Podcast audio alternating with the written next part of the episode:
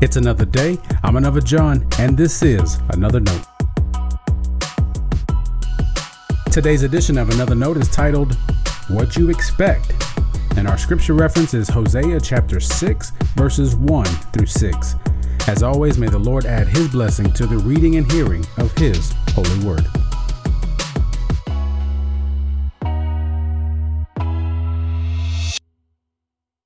I had a sociology professor who used to study chemistry. He told us once he thought sociology was going to be an easier field. Turns out he was wrong. Chemistry teaches you elements and compounds. You learn what they do. Sure, there may be things you discover about them as you keep studying, but for the most part, you know what you get. I did a high school chemistry project on the chemical element manganese. Part of my presentation was that it is one of the most abundant compounds in Earth's crust.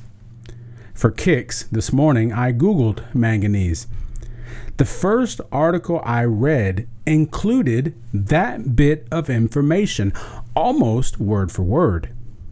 Most of the article's other details found their way in my project over 25 years ago, too.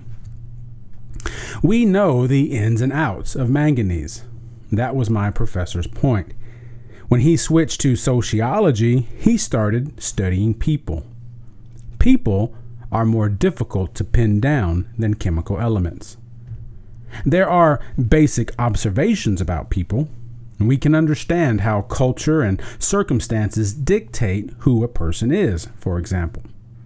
And we can use that understanding to envision what kind of life a person might choose or what they might do. But what's true about a person today can change by this afternoon. A person's inner feelings can lead them in ways we don't recognize. Put two people together, and who knows what you might end up with. For today, let's consider how this can play out with love. Humanity has a great ability to express love. We see this when people choose to live beyond themselves. The Thanksgiving and Christmas holidays are always ripe for these kinds of stories, but we witness them at other times as well. Think of how communities respond to tragedy. At the same time, people are also good at ignoring love. I don't even want to mention any examples that prove this. There are too many. They're what makes the most headlines. How can we be good at two conflicting things? I've been thinking of writing a book. Today's devotional may galvanize that goal for me. And the question I would like to answer is what difference does the love of God make? Scripture tells us it makes all the difference. We know the steadfast love of God. We have experienced it in Christ Jesus. It has saved and transformed us. As such, we are now steadfast love givers ourselves. At least we should be.